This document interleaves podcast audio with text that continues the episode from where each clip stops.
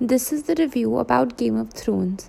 It was my first ever ex- experience to see the English TV series, but I think it's matchless TV series and the best cinematic achievement ever.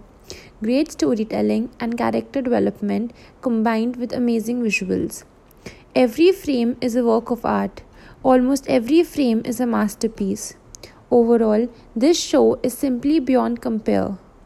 In Game of Thrones, you will find everything you want from the importance of family to politics to brutal realistic war, romance, and so much more.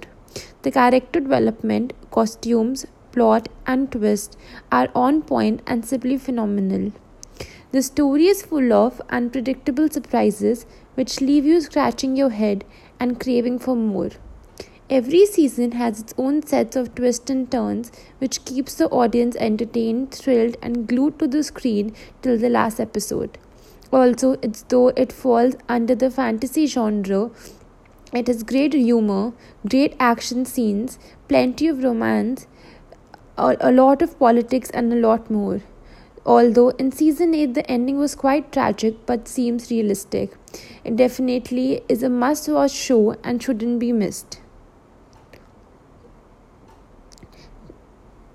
Thanks to Nina Gold, the casting director, who is known for work in GOT and Rome as well. The actors and actresses in the show want some celebrity or great personalities before Game of Thrones, but later on, when the series started getting good rating by the critics, these actors got some fame and name.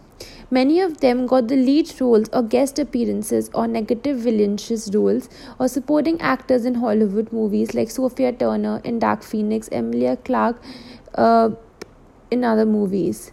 Special appearance of Peter Dinklage in Avengers and Aquaman uh, as Jason Momoa.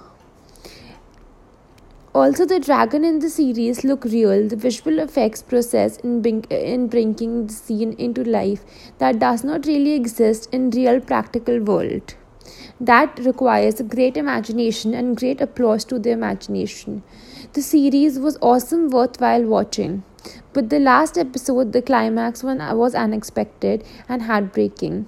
Still loved it, although there are some parts in the series that are mystical, like what would have happened to the newborn babies that Night King touched and made them White Walkers. Where did Dany's lover, Daario Naharis, go? Where did Dra- Drogon take the Daenerys? How did uh, Motapis get those dragon eggs in the first place?